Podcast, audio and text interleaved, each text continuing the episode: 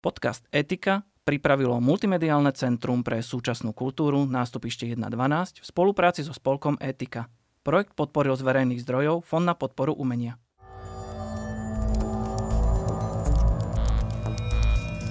Digitálne a informačné technológie nám zlepšujú a zjednodušujú život. Ale vyvolávajú aj nové spoločenské otázky a výzvy. Pýtame sa, čo z toho, čo je technicky možné, je aj dobré – Stáva sa nám totiž, že nejakú technológiu najskôr vypustíme von a až potom objavujeme jej dopady na ľudí a spoločnosť. Ale to môže byť už príliš neskoro. Počúvate podcast o spoločenských a etických otázkach digitálnych technológií.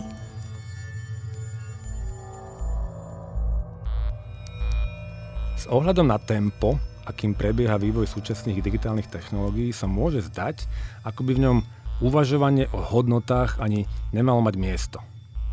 Chceme predsa prichádzať so stále novými inováciami, byť kreatívni, nenechať sa obmedzovať úvahami o tom, či to, čo robíme, je aj dobré.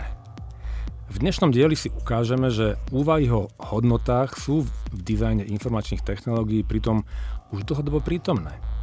Len si to možno ani neuvedomujeme.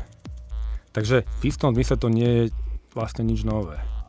Zamyslíme sa nad tým, ktoré etické hodnoty by mali byť pre vývoj digitálnych technológií podstatné a akým spôsobom by sme ich vedeli premietnúť aj do ich dizajnu. Moje meno je Miro Pikus a dnes v roli moderátora vítam Juraja Podrovška, s ktorým sa budem rozprávať o tom, ako a či sa vôbec dajú implementovať etické hodnoty do vývoja digitálnych technológií. Tak, Juraj, ako to podľa teba je? Môžeme nejako do tých technológií, ktoré vytvárame, preniesť aj naše hodnoty a postoje?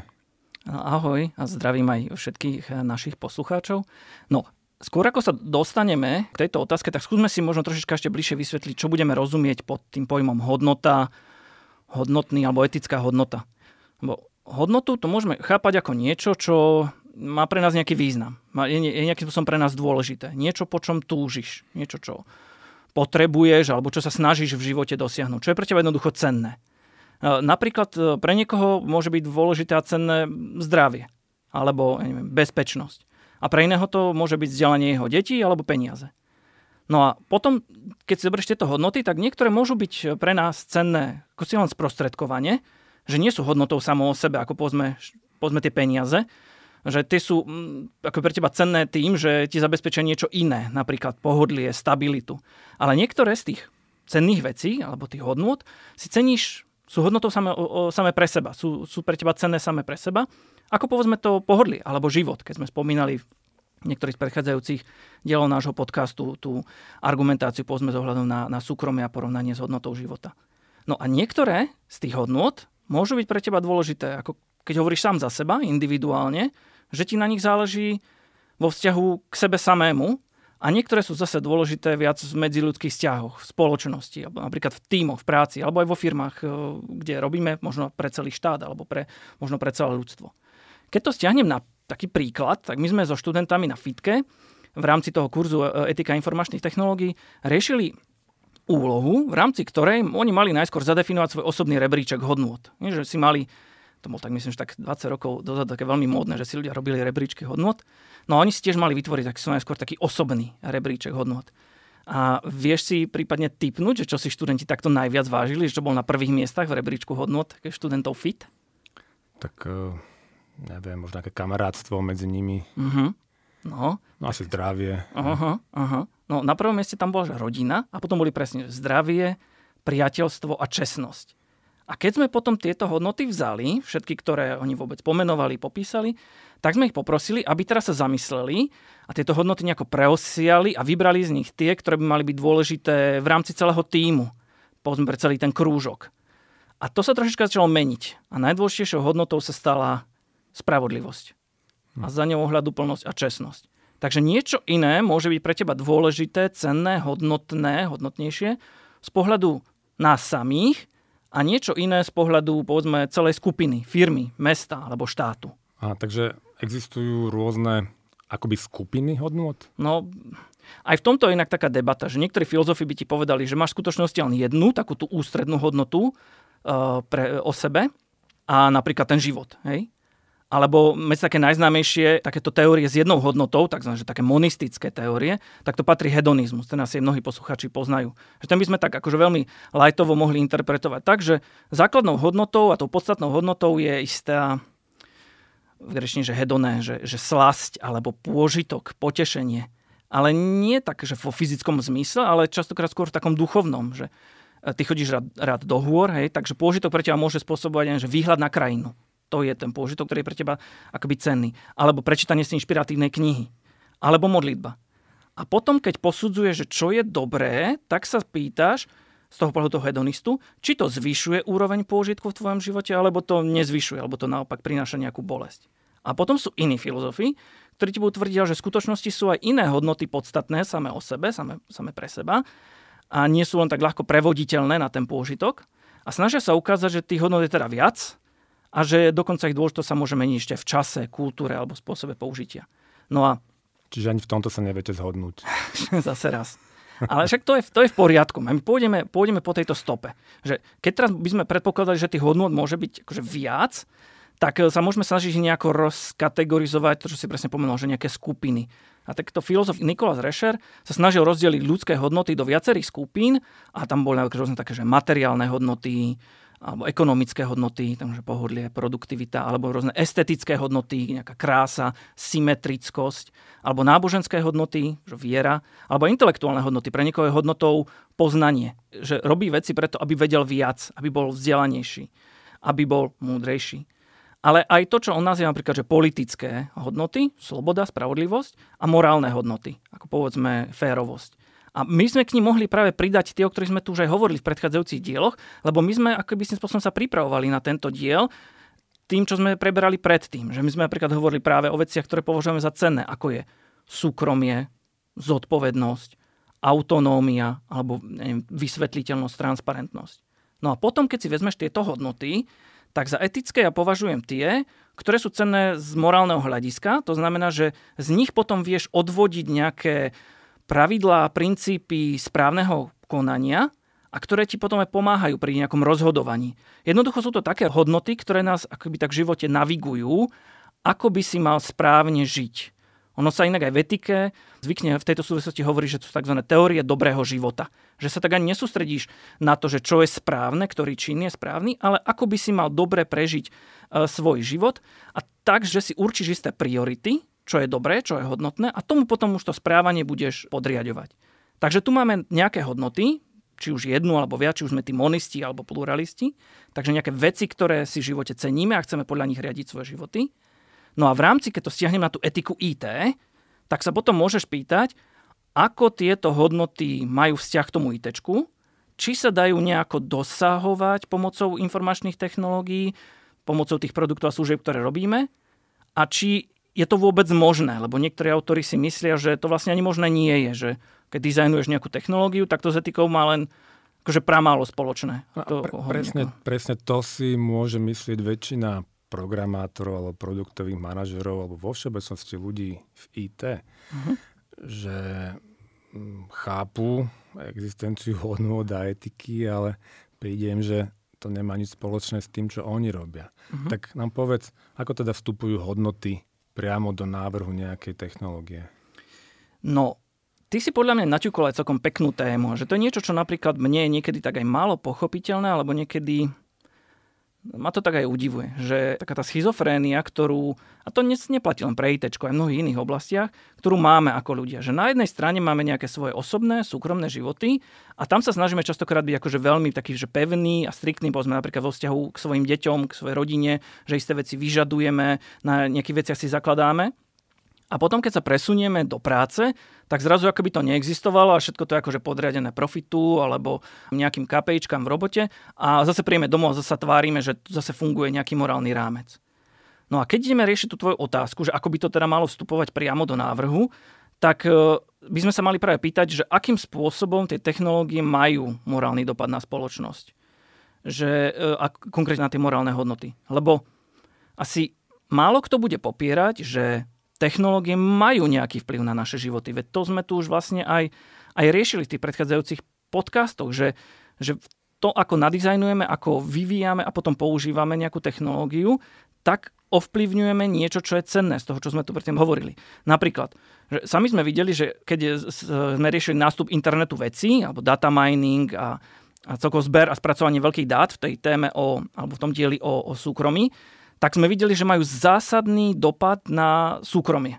Súkromie môžeme považovať za takúto hodnotu. Alebo keď sme tu mali pani profesorku Bielikovu, tak sme sa bavili o tom, ako nástup e, algoritmu umelej inteligencie, napríklad hlbokého učenia, e, má dopad na hodnoty, ako je transparentnosť alebo vysvetliteľnosť. Tu je potom otázka, že na akej úrovni a akým spôsobom tam k tomu ovplyvňovaniu dochádza. Lebo práve pani profesorka Bieliková vyjadrala taký postoj, ktorý inžinieri častokrát zastávajú, že technológie sú hodnotovo neutrálne. Hej? Že tie nie sú ani dobré, ani zlé že ak hovoríš o dobre a zlé a o nejaké etike, tak to hovoríš v súvislosti s tými ľuďmi, ktorých používajú alebo zneužívajú, že tí, ako tí vývojári troška tak alibisticky povedia, že my len vytvoríme nejakú technológiu a ako ju ľudia začnú používať, to už je istým spôsobom ich problém.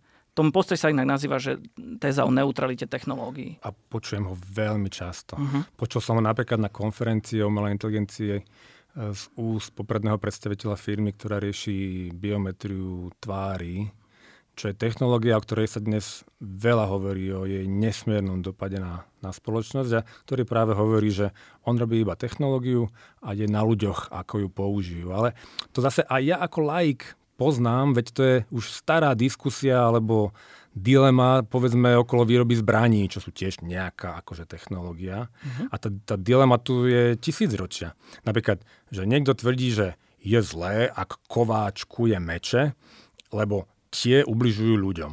No a potom je tu to protitvrdenie tých e, kováčov alebo programátorov, že e, zbranie rovnako treba na obranu, že oni sú sami o sebe neutrálne, všetko záleží iba na tom človeku, na tom užívateľovi, čo ich drží v ruke.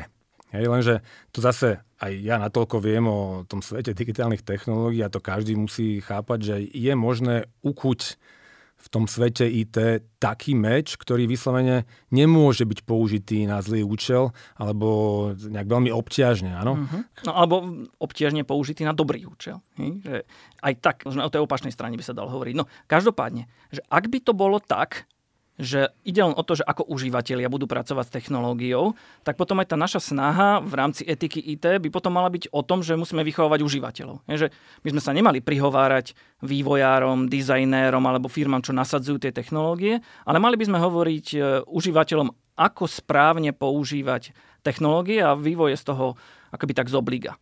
No ale naproti tomu stojí autory, ktorí sa snažia ukázať, že do technológie, konkrétne do jej dizajnu, môže tvorca vložiť aj svoje nejaké hodnotové postoje a potom sa prejavia takým tým preferovaným alebo štandardným spôsobom, akým ich budeme neskôr používať. E, použijeme taký príklad, ktorý je akoby ne že keď v New Yorku, e, myslím, že konkrétne v Brooklyne, projektovali začiatkom minulého storočia mosty, tak v niektorých prípadoch urobili ten návrh takým spôsobom, že tie mosty boli, keď prechádzali ponad cestu, tak boli nízke, že cez ne nemohli prechádzať autobusy. A a to bol že cieľený návrh. A tým pádom e, sa zamedzilo, aby napríklad e, chudobní obyvateľia, ktorí prevažne v tom čase využívali mestskú hromadnú dopravu, tak sa nemohli dostať do centra mesta. Alebo keď robíš žabku, ktorá automaticky zdieľa tvoj kalendár všetkým tvojim kontaktom, tak evidentne to bude mať cieľený dopad na hodnotu súkromia. A to je taká opačná pozícia. A potom medzi tými pozíciami sú že rôzne viaceré medzi, medzi pozície. Spomeniem ešte aspoň napríklad jednu, že niektorí autori tvrdia, a inak to by sa možno aj páčilo aj tebe, že dôležité je aj aký je stav spoločnosti. Alebo to, čo sme tu rozprávali v tých minulých dieloch, napríklad pri Smart City, že tá kultúra, ten stav spoločnosti rozhodne o tom, ako sa tá technológia bude využívať, akým spôsobom. A napríklad, ja neviem, internet alebo sociálne siete ako Facebook, tie sú tu s nami, s nami boli istý čas a ešte sa naplno neprejavovali všetkých dôsledky až kým sme na to neboli tým spôsobom spoločensky pripravení, kým nedošiel taký spoločenský use case, spôsob používania a v rámci toho prišiel ich boom. A vtedy vlastne, ako keby až ten stav spoločnosti a to nastavenie akože tých spoločenských rámcov, ten začali akoby určovať tú tému. Aj keď možno v prípade Facebooku to nie je úplne ten vhodný príklad, lebo tam sa práve ukázalo, že keď vlastne, myslím, že bol prvý prezident Facebooku a jeden zo spoluzakladateľov, ten Sean Parker, čo inak myslím, že je spoluzakladateľ Napsteru. Napsteru. No, tak on potom vlastne v niektorých rozhovoroch o mnoho neskôr, o pár rokov na to povedal, že, že oni cieľene práve vyvíjali funkcionality Facebooku na to, aby z nich vznikali práve tie psychologické javy, ako ten fear of missing out, hej, že, že nechceš prísť o tie správy, že, že sleduješ každú notifikáciu, že e, nekonečne budeš rolovať, aby si dostával tie dopaminové dávky, prípadne čakáš na ten like za svoj príspevok, aby si konečne mal pocit, že, že niečo v živote znamenáš.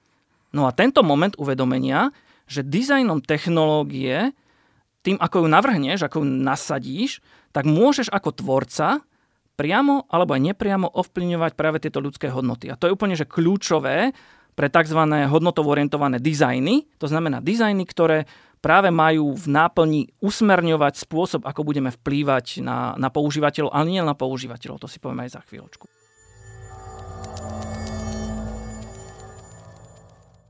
Dobre, tak e, vidíme z predpokladu, že mám ako dizajner alebo vývojár vplyv na ľudské hodnoty iných ľudí, ale robím to nevedome neúmyselne.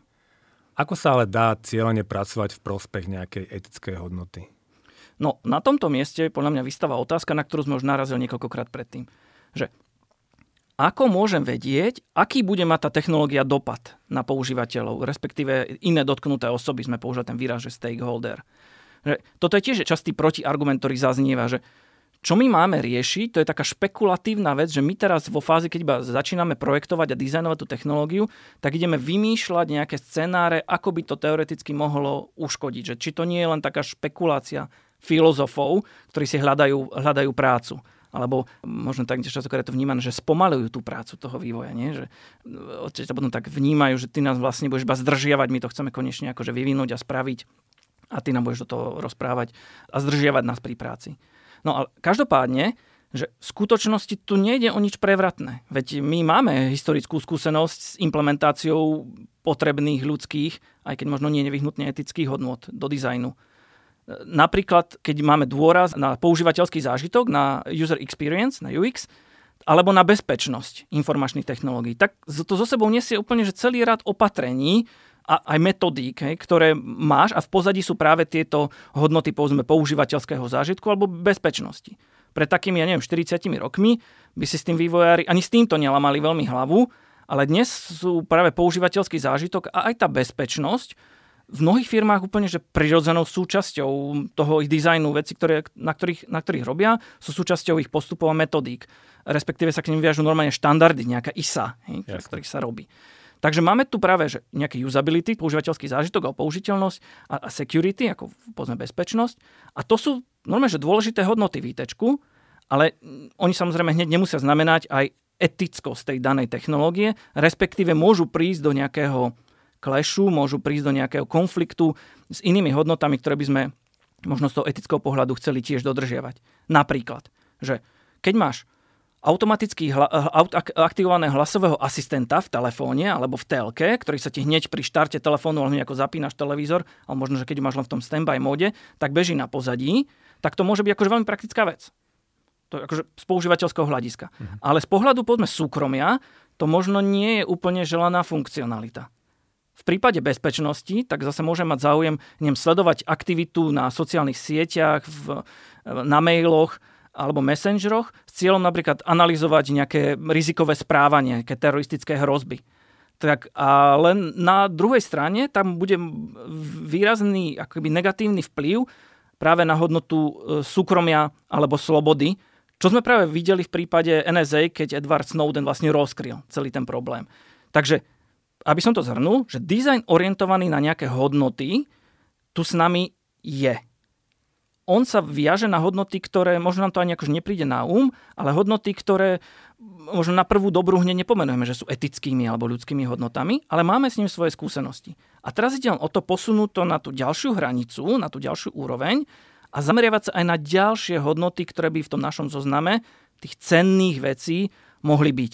Súhlasím, ale to už je oveľa ťažšie. Áno. A ktoré iné hodnoty by sme mali považovať za želané z takého etického, morálneho hľadiska?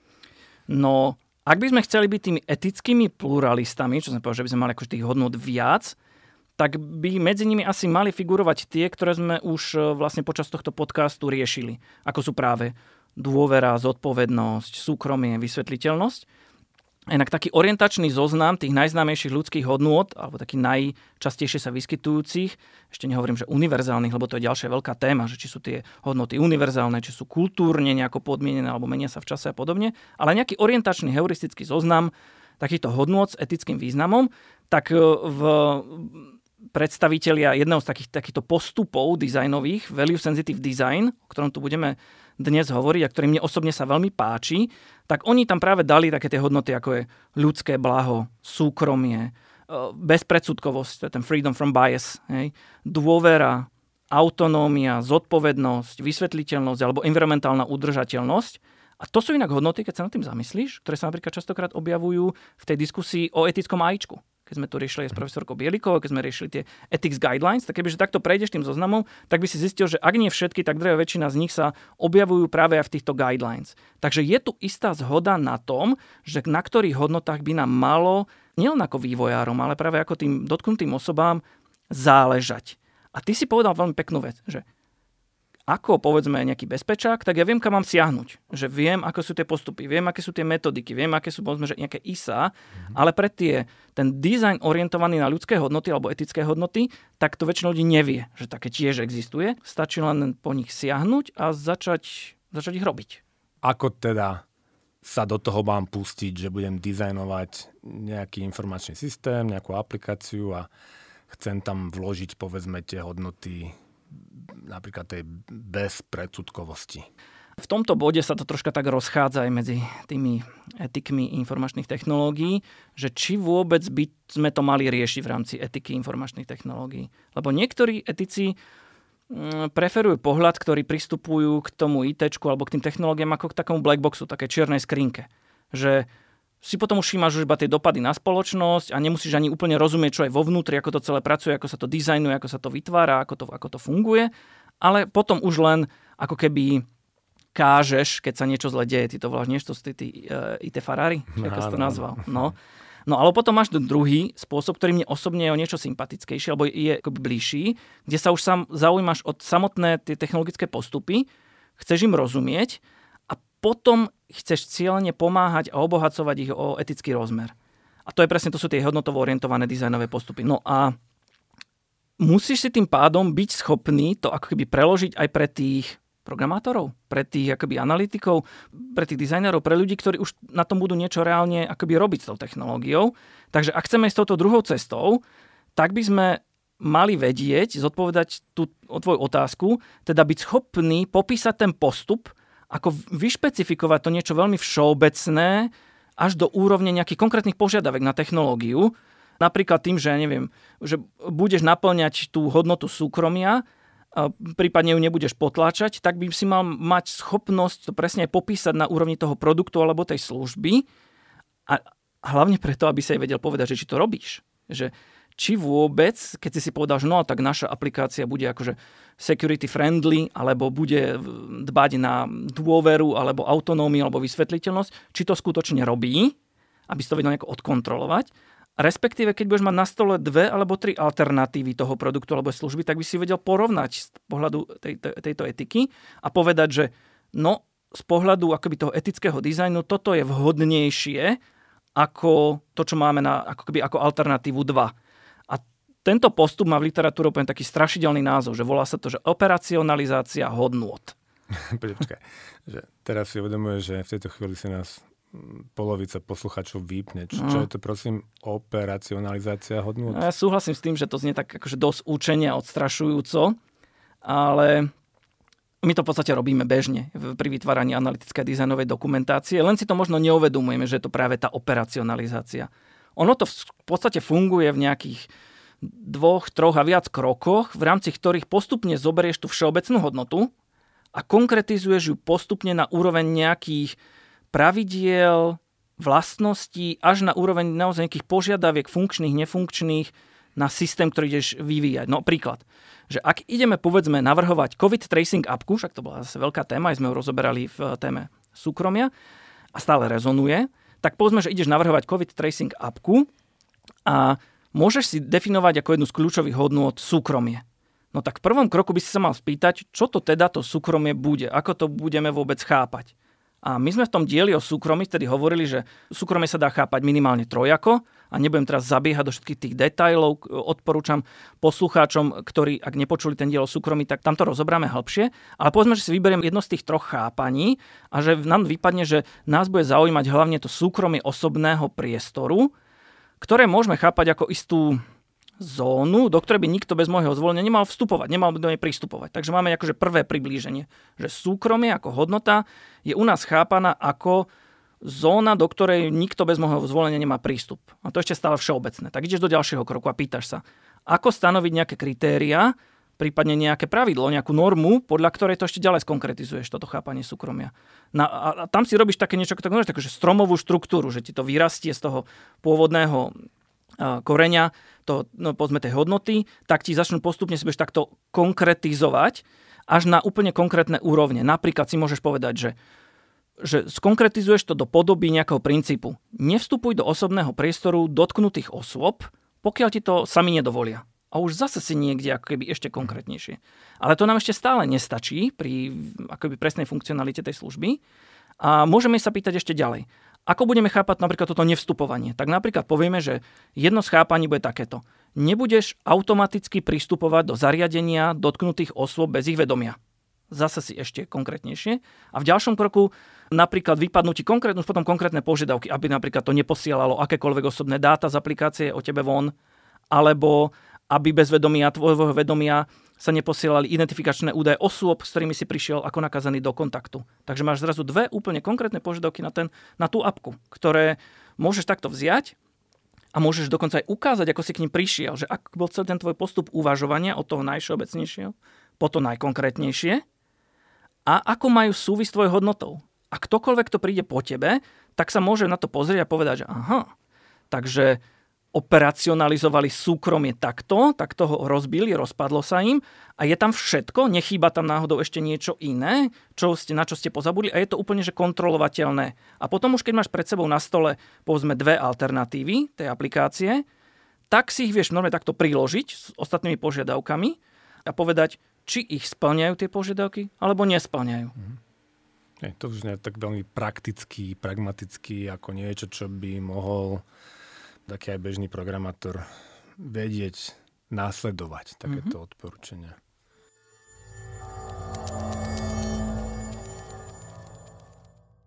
Ja by som vlastne ešte tam spomenul jeden, uh, jeden príklad, lebo nedávno som sa zúčastnil workshopu, je taká platforma AI for EU, akože AI pre EU, a tam oni majú takže kafe, také workshopy. Inak odporúčam ísť pozrieť ich stránku ai4eu.eu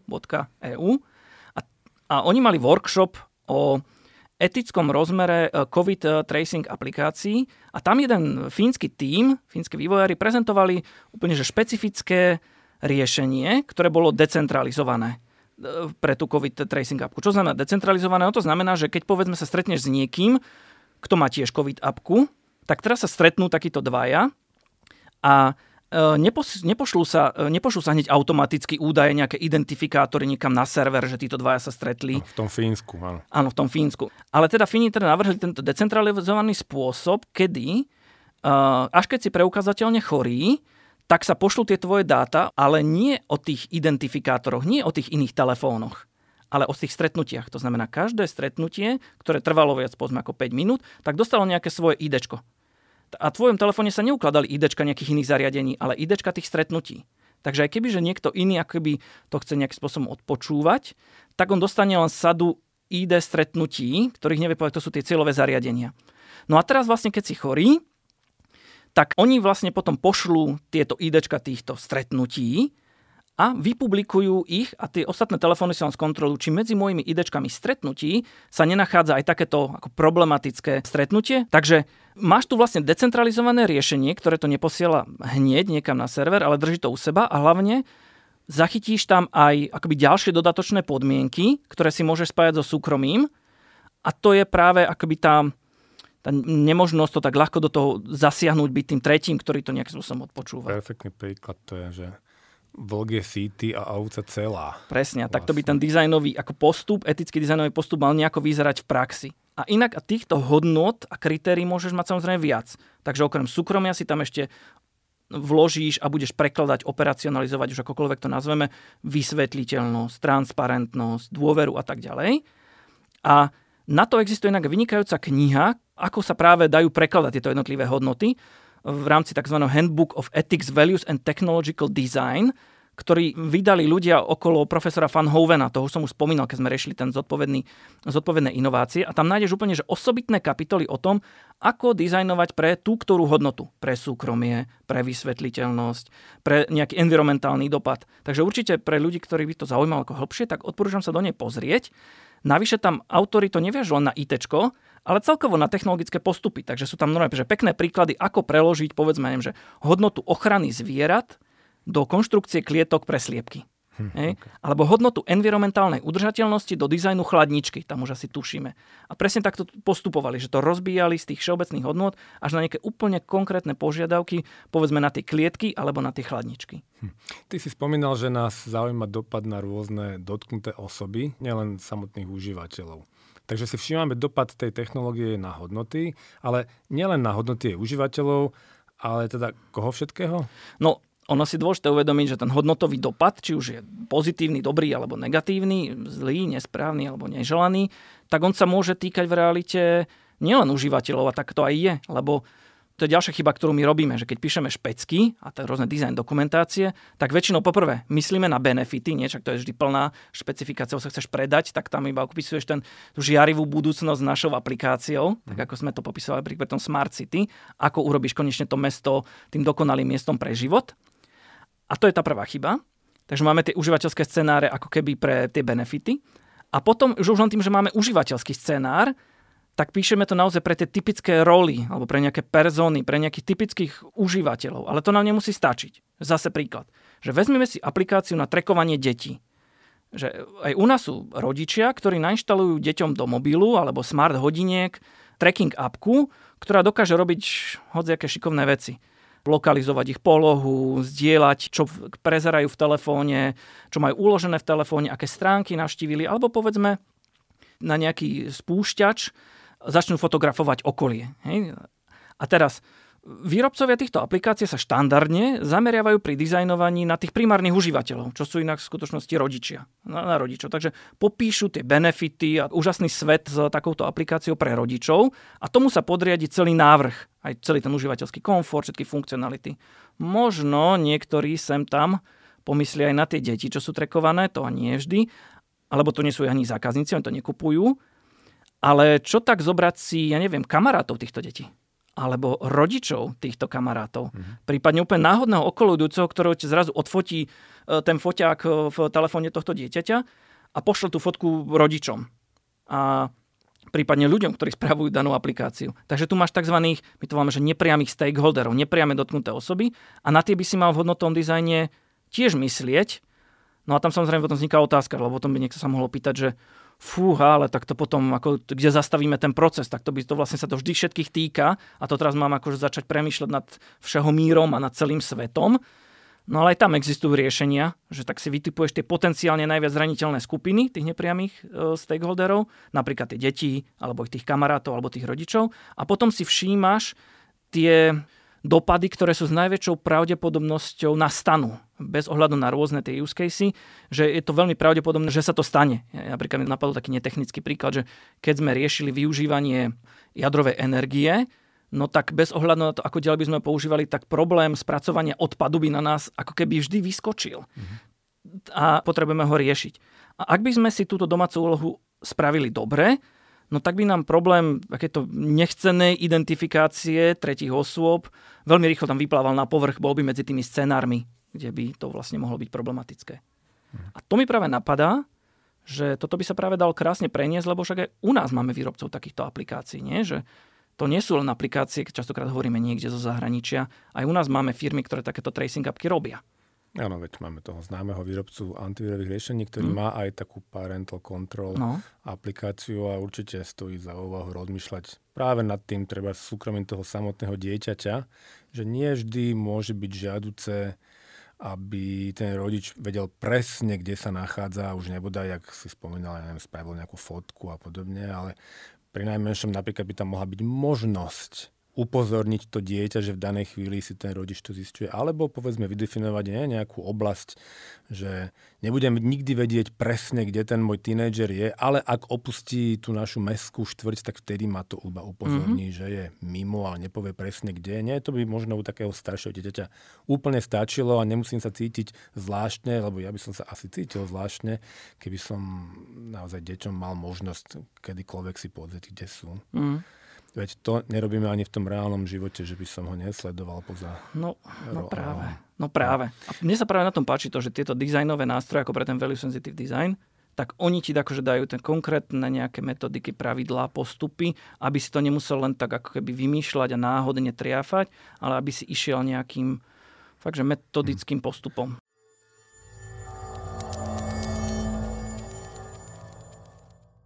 Týchto postupov, ty si spomínal, že mm. je mhm. viacej mm-hmm. a z tých rôznych tebe najviac zdá sa imponuje ten value sensitive design. Tak mm. nám povedz niečo viacej o ňom, že teda prečo ťa ten práve zaujal a ako mm-hmm. vlastne funguje v praxi. Ten value sensitive design, my to aj tak prekladáme do slovenčiny, myslím, že nemáme tak nejaký ustálený preklad, že design citlivý na ľudské hodnoty alebo hodnotovo citlivý design.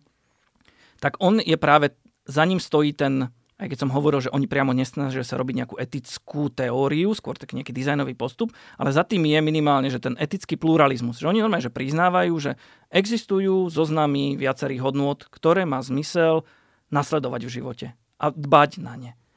A oni aj samozrejme priznávajú, že to nie je nejaký konečný zoznam a, a môžu postupne vyplávať nejaké ďalšie, ďalšie hodnoty, že je to taká heuristika, preto dali ten prvý zoznam, aby sa o ňom ďalej diskutovalo, ten sme už spomínali. A oni kladú dôraz na niekoľko vecí. Poprvé, že by to malo byť iteratívne. Že to nemusíš vymyslieť hneď na prvú dobrú a že hneď akože v prvom momente tam nabehne ten etik, celé im to tam akože rozkryje, všetkým sa otvoria oči a už odteraz budú robiť len etické aplikácie, ale že postupnými nejakými krokmi a myslením povedzme na tých nepriamých stakeholderov, na tie dotknuté hodnoty, sa k tomu nejakým spôsobom začnú pomaličky približovať. To je niečo, čo mne je ako veľmi také sympatické, takýto iteratívny agilný prístup.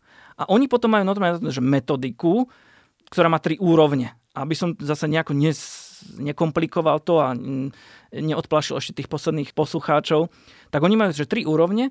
Prvá je taká, že, že volajú to v že conceptual investigation, akože pojmové skúmania.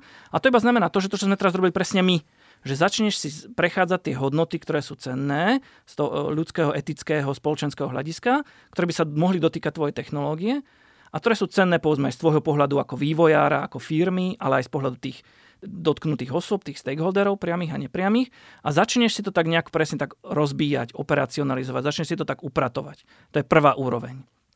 Druhá úroveň sú takže empirické skúmania, lebo častokrát narazíš na realitu. Že, že ty si to nejako krásne vymyslíš pri stole a máš, perfektne to funguje a zrazu začneš sa rozprávať s ľuďmi a zistíš, že takto vôbec nefunguje. A v skutočnosti sú tam iné veci ešte dôležité a to, čo si myslíš, že dôležité je, tí ľudia možno za problém nepovažujú.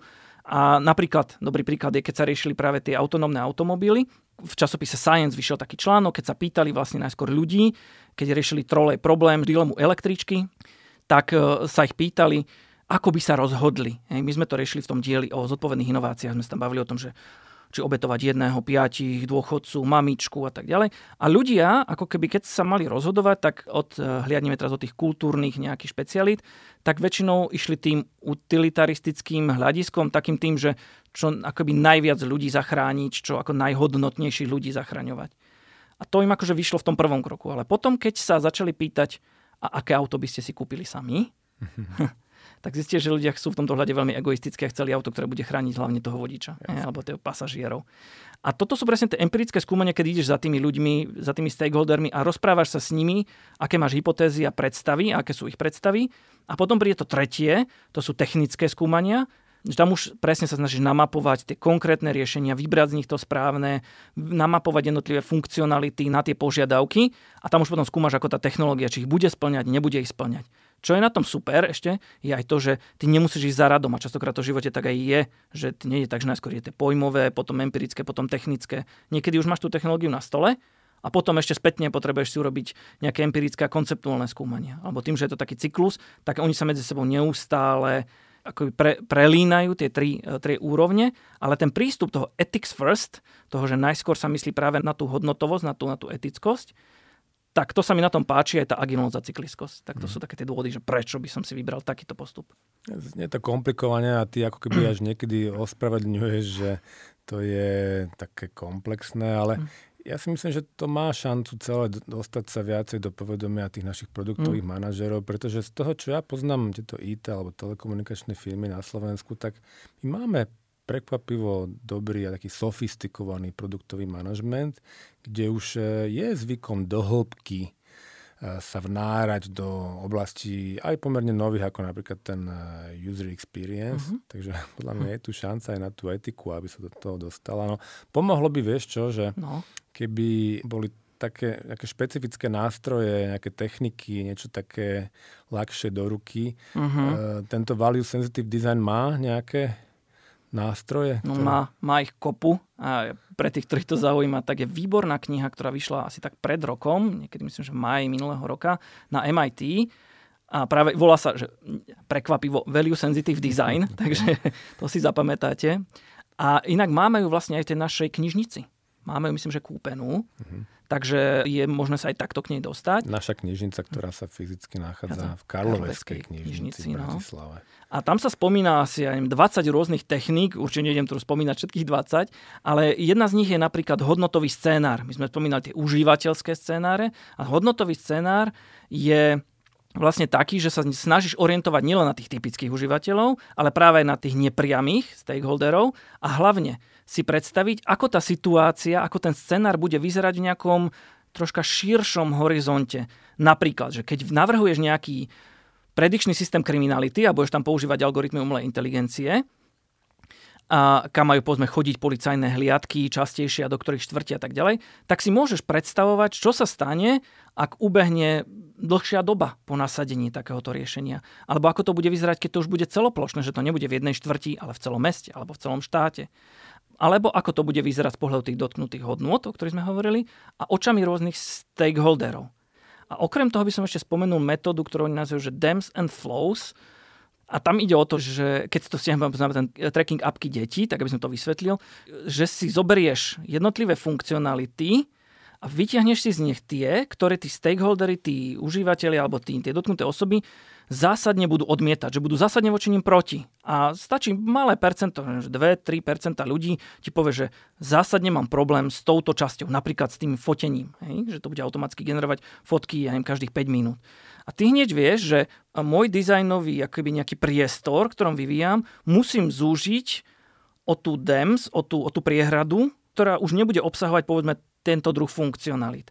A potom už ti ostane nejaký zvyšok a z nich potom budeš úplne že utilitaristicky ako vyťahovať tie, ktoré majú maximálnu mieru pozitívneho dopadu na tie špecifické hodnoty, ktoré povedali stakeholdery. No a, a dostaneš sa práve k tým želaným, akoby želaným vlastnostiam produktu. Určite choďte na stránku práve toho Value Sensitive Designu, takže vsdesign.org, kde nájdete množstvo ďalších informácií o tom, aké mnohé projekty inak v rámci toho Value Sensitive Designu robili.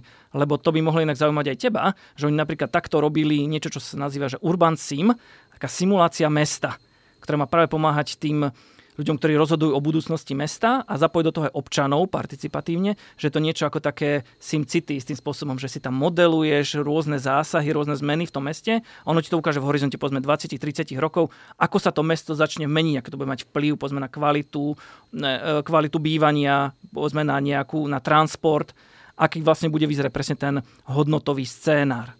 Alebo inak, oni robili aj tieto rodičovské tracing apky, práve podľa value sensitive uh, designu.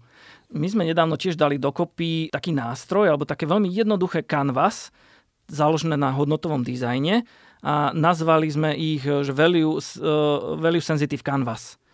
A tiež môžu posluchači nájsť na našej stránke. A čo sú canvas, to, to asi mnohí poznajú. Tým cieľom bolo presne toto, čo si je pomenoval, že vytvoriť jednoduchú a praktickú pomôcku pre etické riadenie vývoja takýchto informačných technológií alebo produktov a služieb, a je za tým presne tie moje vedomosti, naše vedomosti z toho Responsible Innovation a z toho Value Sensitive Designu a môžu po ňom siahnuť aj malé firmy alebo nejaké produktové týmy kedykoľvek počas vývoja nasadzovania služby, ideálne hneď na začiatku. Takže nájdete ho na našej stránke Etika a fakt budeme veľmi radi, keď po ňom siahnete a dáte nám spätnú väzbu. To by bolo perfektné.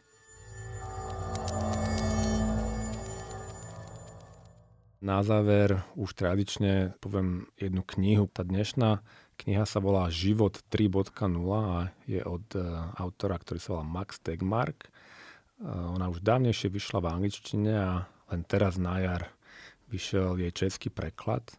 O tejto knihe, aby som vás hneď namotal na úvod, e, svojho času Stephen Hawking povedal, že, citujem, že toto je najdôležitejšia debata našej doby a Tegmarková inšpiratívna kniha vám pomôže zapojiť sa do nej. No, tak táto kniha Život 3.0 pokrýva akoby také všetky oblasti, ktoré ľudí v súvislosti s umelou inteligenciou najviac zaujímajú. Vplyv na životnú úroveň, hej, ten pracovný trh, ale aj také, že zbranie hromadného ničenia a tak. A je ju možné vnímať aj ako taký pútavý úvod do problematiky toho hodnotového IT dizajnu. Takže nie je to ako tá spomínaná MIT odbornejšia publikácia, ale toto je niečo, čo keď dáte do ruky produkťakovi, programátorovi, štátnym úradníkovi. Toto je bestseller, ktorý sa veľmi dobre číta a ktorý práve môže niekomu možno tak zasadiť také semienka vnímania aj tohto hodnotového dizajnu práve v súvislosti s algoritmami, alebo teda takými múdrymi algoritmami, hej, že s tou umelou inteligenciou. Čiže najprv teda takto, že, že, že čo, čo tým myslíme tým 3.0. No, Tegmark dáva za príklad toho života 1.0 baktérie, hej, ktoré sa akože rodia s nemenným hardverom a softverom, on to nazýva. A napredovať môžu len evolučne, čo trvá samozrejme milióny rokov. Ale teda človek eh, toho vníma akoby osobitne od tých iných zvierat, eh, že to je taký zástupca života 2.0, že my máme tiež vlastne nemenný hardware, teda aspoň posledné nejaké tisíce rokov, ale samozrejme fenomenálne napredujeme vďaka tomu, že si vieme počas života akože vylepšovať software, hej, že sa vieme naučiť e, čítať, písať a podobne. Napríklad ja som iba teraz nedávno sa naučil byť vtipný. No a teda život 3.0, hej, tu už sú tie akože algoritmy, ten, tie sú charakteristické tým, že, že nielen ten software, ale aj akože hardware sa vie meniť počas uh, životného cyklu jednej bytosti a že to on vníma ako takú veľmi kľúčovú vec. Na, týchto akože nových múdrych algoritmoch. No a potom v tej knihe teda rozoberá, že čo sa stane, keď ho stvoríme a ako by sme mali postupovať pri jeho tvorbe. No, takže v istom mysle aj ten, ten value sensitive design. Inak Tegmark je profesor na MIT, ona je, už má kopec iných uh, veľmi úspešných publikácií. A teda samozrejme nevidí to tak nejak zjednodušenie, ako keď novinári alebo keď hollywoodske fil- nejaké filmy toto celé, že popisujú ako nejaké roboty, ktoré nám najprv zoberú prácu a potom nás do jedného vy, vyhubia. Hej. I keď takýchto zjednodušení sa dopúšťajú aj takí, by som povedal, vážení mysliteľia, hej, že napríklad aj, aj u nás, aj všade, všade je veľmi známy ten Yuval Harari a tie jeho knihy ako um, Homo Deus a jak sa tá posledná 21 lekcií pre 21. storočie. Tiež on tam predpovedá také rôzne nejaké akože zlé scenáre, že ja myslím, môžem citovať, že, že AI zničí všetky ľudské povolania, alebo tak. No. A to, to podľa mňa aj tá, podľa Degmarka je, že e, sú také predčasné obavy, hej, že, e, pretože samozrejme tam možno chýba také pochopenie toho Harariho o tom, že, že stroje zďaleka nedokážu ešte riešiť úlohy, ktoré sa povedzme nedajú od nás odpozorovať alebo obsahujú nejaký aký zložitý pohyb, manipuláciu alebo syntetizovať poznatky z viacerých oblastí. Hej. Čiže aj preto Tegmark tiež hovorí, že ešte ako dlho AIčko nepreberie veľa z našej roboty aj keď, a dokonca ani vtedy, aj keď e, už sa zdá, že na to dozrelo, hej, pretože vo svete technológií neplatí, že sa ujme každá vec, ktorá funguje. Hej, že ja dávam taký príklad, že akože VHS kazety s aerobikom ne, nezabili telocvičné, aj keď na to akože technologicky majú, alebo to slávne lietajúce auto, iba na Slovensku liet, slávne lietajúce auto zo Slovenska nedobil svet, aj keď naozaj letí, pretože z bezpečnostných, finančných, spoločenských alebo iba nostalgických dôvodov, hej, že my častokrát proste uprednostňujeme to staré riešenie. No, ale v každom prípade teda zásadné zmeny prídu a teda Tegmark v tomto varuje, že už teraz je tá chvíľa, keď sa musíme nejako zamyslieť nad tým, ktorým smerom sa vydávame a že teda musíme rozmýšľať nad hodnotami pri vývoji týchto vecí. Tak, a, no a, a toto celé tiež z tej, z tej knihy sa dá pochopiť, že to je aktuálne aj u nás. Aj keď u nás nesídlia také tie giganty ako Facebook, Alibaba, hej, aj my vytvárame a zavádzame technológie a nástroje, ktoré môžu mať zásadný dosah na fungovanie spoločnosti, jak tá COVID tracing appka. alebo to rozpoznávanie tvári, povedzme, ktoré sa u nás aj vyvíja, aj používa a pritom to vy, vy, samozrejme vyvoláva množstvo otázok toho etického alebo spoločenského charakteru, od ktorého sa nie zdá sa, že tí vývojári tak nejak dištancujú, hej, hovoria o tej technologickej neutralite a podobne. Tegmark toto práve vyvracia hej, tam a teda hovorí o tom, čiže presne toto dajte do ruky produkťakovi, že lebo Tegmark veľmi múdro a pekne povie, že pri vývoji technológií je nevyhnutné myslieť na to, ako, ako by mohla byť zneužitá hej, tá technológia. E, diktuje, že teda výrobca by mal ozaj vynaložiť primeranú snahu tomu už v bode toho vývoja nejako zabrániť. Čiže uvažovať nad tým, ako by sa to mohlo zneužiť. Tak vlastne tie myšlienky, o ktorých dnes bola reč. Hej.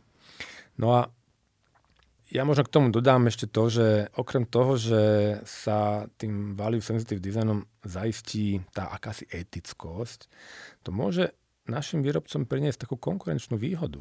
Hej, že toto môže byť ten odlišovák, ktorým by aj slovenská firma mohla spraviť takú dieru do sveta. Hej, že napríklad, treba ide o tie biometrické technológie, tak možno v budúcnosti budú žiadané práve také, ktoré vedia poslúžiť svojmu účelu, ale zároveň sú tak postavené, že dokážu minimalizovať negatívne vplyvy na dotknuté skupiny. Hej, že keď e, niekto tu u nás vytvorí tú e, aplikáciu na sledovanie či ako kontrolu detí, mhm. tak, aby naozaj splňala tie e, všetky veci, o ktorých sme dneska hovorili. A keď dnes sú ľudia na to tak veľmi citliví, tak toto práve môže byť niečo, čo ju veľmi odliší. Hej, že ja úplne vidím budúcnosť, kedy zákazník v budúcnosti dá takéto zadanie treba na tú biometriu, že dajte mi také rozpoznávanie tvári, ktoré bude uh, fungovať, ale to už možno časom všetky, ale ktoré bude minimalizovať akýkoľvek negatívny vplyv na ľudí. Hej, napríklad tak, že dokázateľne nezneužije nejaké osobné údaje. No a aby sme takto dokázali premyšľať, eh, potrebujeme byť aj tu na Slovensku samozrejme lepšie informovaní o rozhodnutiach, ktoré vďaka tým technológiám vykonávame.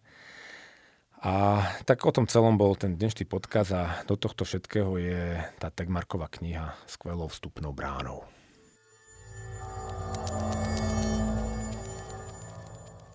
No ja dúfam, že sa vám dnešný diel páčil a že vám priniesol niekoľko dobrých inšpirácií a, a takých podnetov do toho, ako možno začať robiť niektoré veci vo vývoji a dizajne technológií inak.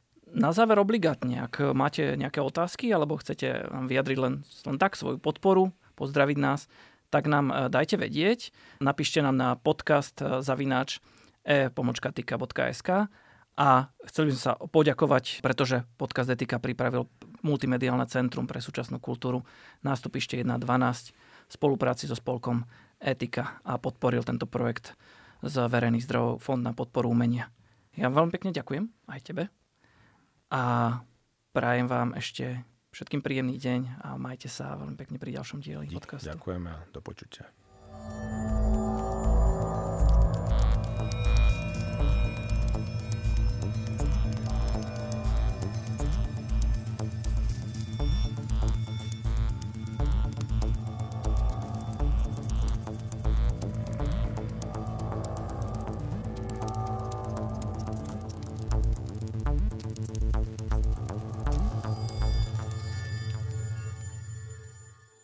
Podcast Etika pripravilo Multimediálne centrum pre súčasnú kultúru nástupište 1.12 v spolupráci so spolkom Etika. Projekt podporil z verejných zdrojov Fond na podporu umenia.